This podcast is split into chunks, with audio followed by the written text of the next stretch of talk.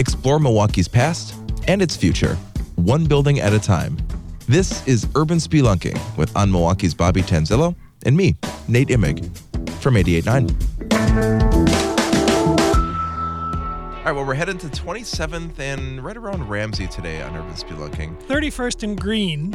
Yes, Avenue. 31st and Green. And it's kind of near, just just west of Copernicus Park. Okay. Probably the biggest intersection there, 27th and Ramsey, Yeah. but technically 31st. Anyway, we're going to an elementary school this We week are. on Urban Spelunking in some neighborhood. Um, it's, It's a very nice neighborhood. this is Garland Elementary School. And uh, this is kind of a, an interesting story at this building because you, from the outside, you know, it's just kind of a single story. You call it kind of a mid century ranch house of a school. Yeah, I mean, you see all these buildings around town that were built in like the very late 50s and then through the 60s that were these sort of one story, kind of not cream city brick, but sort of buff, creamish colored brick um, schools. And a lot of them are designed uh, off the same plans, you know, like uh, Clement Avenue, 95th Street. A bunch of these schools all have the same look to them. Uh, this one's a little different, but uh, this was built in 1960 as Kilmer. So now it's called Garland Elementary School. And I guess from the outside, it doesn't really seem like there's much going on there. You know, you would it looks kind of like an ordinary school, Yep, looks like a school. but you you got invited inside, and you just kind of have this policy where you you never turn down an invitation. I to try a- never to. I love to go to schools. I think it's fascinating to see just what the environment is like, what the vibe is like, and it's there's always surprises. I feel like every time you go, and I mean that in a good way. So, what makes Garland Elementary School special? Well, what I what surprised me when I got there was um, invited there by the principal after um, realizing that I knew two people that were on staff there, and they said, "Oh, you got to come check out the school." And I went there expecting, like in this neighborhood, it to be a fairly homogenous, probably um, mostly like Americans of European descent in this building. I just that's sort of how I think of that neighborhood, but I don't spend enough time in that neighborhood to realize how much it really has changed over the years. And one of the first things uh, the principal told me when I got there was that they have uh, their student population speaks 20 different languages. That is really interesting, and I, I, I'm I'm almost like like proud to hear that. Like, Yeah, and good for you, MPS. Tons, you know, tons of English language learners at the school. Yeah. Which then in Milwaukee tends to make you think of a lot of Spanish speakers, right? Right. He says he thinks out of their roughly 600 kids that they have about six Spanish speakers. So there's, I mean, there's one of the languages surely, but uh, if you thought you were going to get off easy with by guessing they were all Spanish speaking, you were wrong. you know we hear that a lot when you when you talk about MPS schools, just how diverse they are, and especially with the languages. I mean, I, I did this project at Pulaski High School, and it was the same thing. You could walk down the hall and hear all these different languages colliding in the hallway. And you know, these are just regular teenagers that are living in Milwaukee that happen to speak different languages. And I'd imagine it's kind of the same thing at Garland. I mean, these are Milwaukee kids who come from all over the world, and they're just going to school and doing their thing and speaking one of 20 languages in the yeah, hallway. and lots of kids from various Middle Eastern countries, Mm-hmm. um, Asian countries. Uh, you walk into a classroom, it is a literal rainbow melting pot. I mean, there's just like kids with um, sort of traditional dress on, which is interesting, Mm-hmm. and just every shade of skin tone that you can imagine is there. And the rooms are functioning nicely, and the teachers are teaching, and kids are learning, and it's um, it's a really vibrant place to be that you know and and it's amazing that with 600 kids in that building um, they make it work and these kids with all these different uh, language needs and everything else and all of the needs that come with having you know an immigrant population but having an immigrant population that's that it's not even a homogenous immigrant population do you know what i mean like Yeah. you can't even just like bring it if it's like all Spanish speaking, well, that's relatively easy because you bring in somebody who speaks Spanish, and now you have this. You've opened the door to to this huge population. But here, with 20 different languages, can you imagine just on a day to day basis what it's like to get some of those? Some of those kids are newly arrived, don't speak any English. yeah. It's challenging. I don't know. For me, like whenever I go to a school like this, especially the the diverse ones like this, you know, just as a white guy, you you I almost feel a little bit humbled. Like, man, Milwaukee is going to be a lot different, and it has changed so much in in my lifetime. But in the next uh, generation, it's going to be, you know, providing that so many of these these families and kids stay here. Um, it's going to be interesting to see how Milwaukee itself becomes more and more diverse, and it's it's almost uh, it's it's really fascinating and, What- and kind of humbling and cool. What I think is interesting about it is you read these stories about how in the teens and 20s in Milwaukee, a lot of the schools were open at night as social centers where they taught immigrants how to sew, how they taught them how to speak English, to do all sorts of things at all these different classes. And you read these stories about how there were Eastern European Jewish immigrants in the same class with Italian immigrants in the same class with, you know, just people, German immigrants, people who spoke all these different languages from different countries than than they're coming now. But the same situation, right? I mean, Yeah. the, some parts of it changed, but some parts of it are exactly like what our grandparents and great grandparents experienced in the Milwaukee they lived in. Yeah, well said. And then, you know, we're talking about a school here on, on roughly 27th and Ramsey. Um, it- like you said, you, you expect it to be kind of homogenous.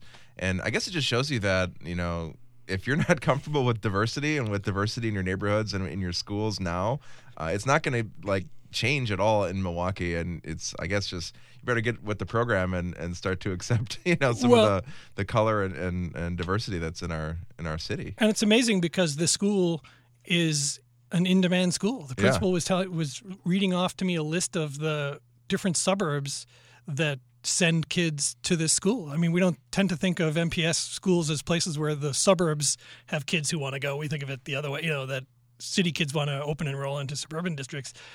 They have kids from I don't know Cudahy, Franklin, uh, Racine, South Milwaukee, all these places, Greenfield, um, who choose to come to MPS to go to this school. Well, we're going to continue talking about Garland Elementary School, and it's interesting uh, a little fact that you dug up. Uh, the school wasn't always in the same spot. In fact, there's a, a, a trio of schools in this area that kind of moved around and changed names. So we're going to break that down next on Urban Spelunking. Let's go to the movies. Cinebuds is a podcast about movies. In each episode, You never know what you're gonna get. every Wednesday, with 889's Justin Barney and Milwaukee Films' Christopher Pollard. Each episode, they take you on a quest. What kind of quest? A quest of danger, excitement, thrills, wonder, adventure.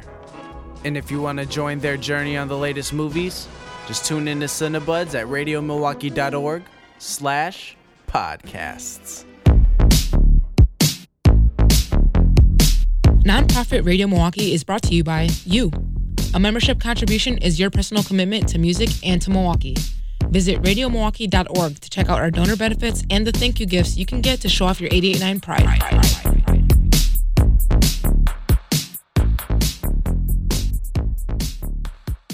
And we're back on Urban Spelunking at Garland Elementary School.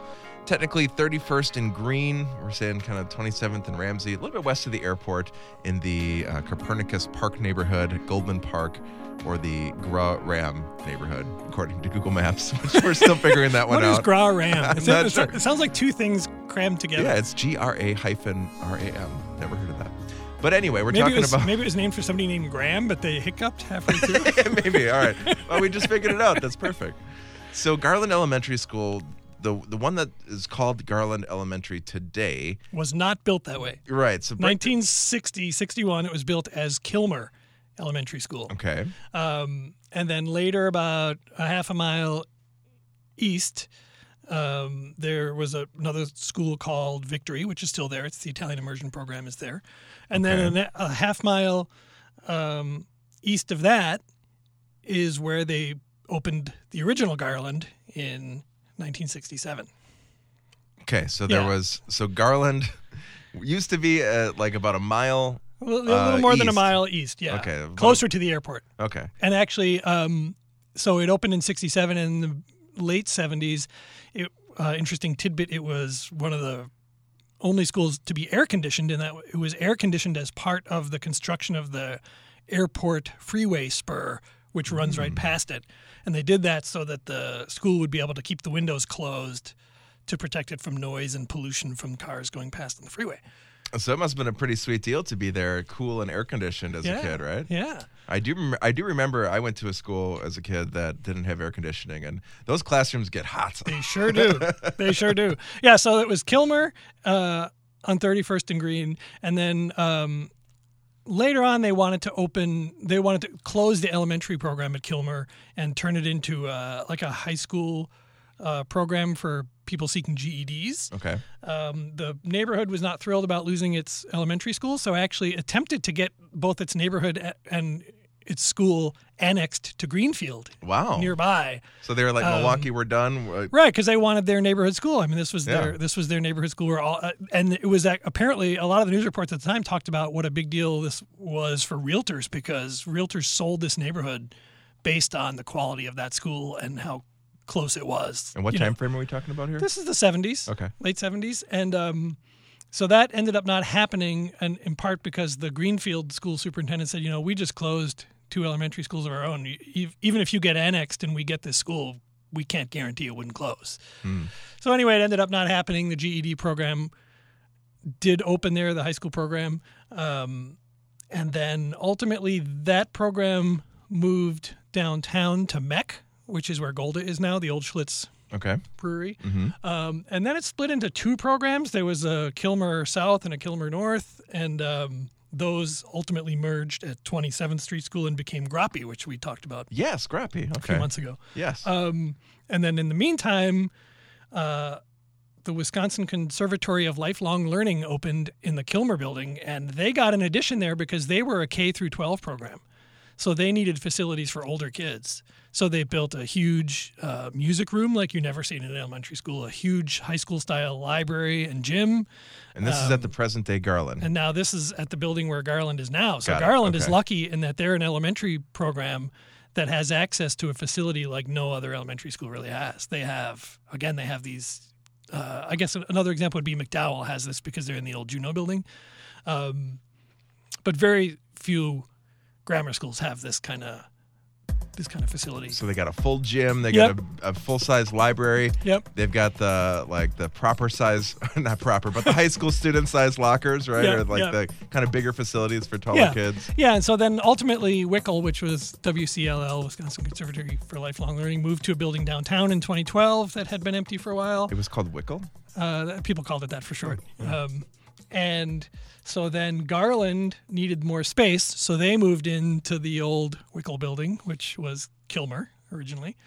Um, and then the Ideal Charter School opened in the old Garland, and that's still there now. All right, we just made some MPS soup here. There's like There's- yeah, a couple and of There's, acronyms. there's a lot of weeds, a lot of weeds, but it's all in the article. So if you want to read it more slowly, so it's, there. it's in there at radiomilwaukee.org and at onmilwaukee.com. But essentially, so one building, um, the, you know, the buildings are all the same. Like Yep. nothing was torn down. Nope. Uh, one building was added onto Yep. Garland, Yes. which is the one that we're talking about here with the gym and the the, Yes. the more uh, teen-sized amenities. yes, And you got to go through all, you know, all through the school. You got to go up on the roof, right? which was fun. Yeah, Yep. yeah. And the kids saw you up there, and They did. Yeah, and it was funny because we were up there. He wanted to. Sh- the principal wanted to show me the new playset that they bought that they were able to buy, um, and the kids were going back into the building after recess, and we got back into the building, and we didn't see any. None of the kids like waved at us or anything. We didn't have any sense that they saw us. But uh, as he was saying goodbye to me at the door, one of the kids walked by. He came over and he said.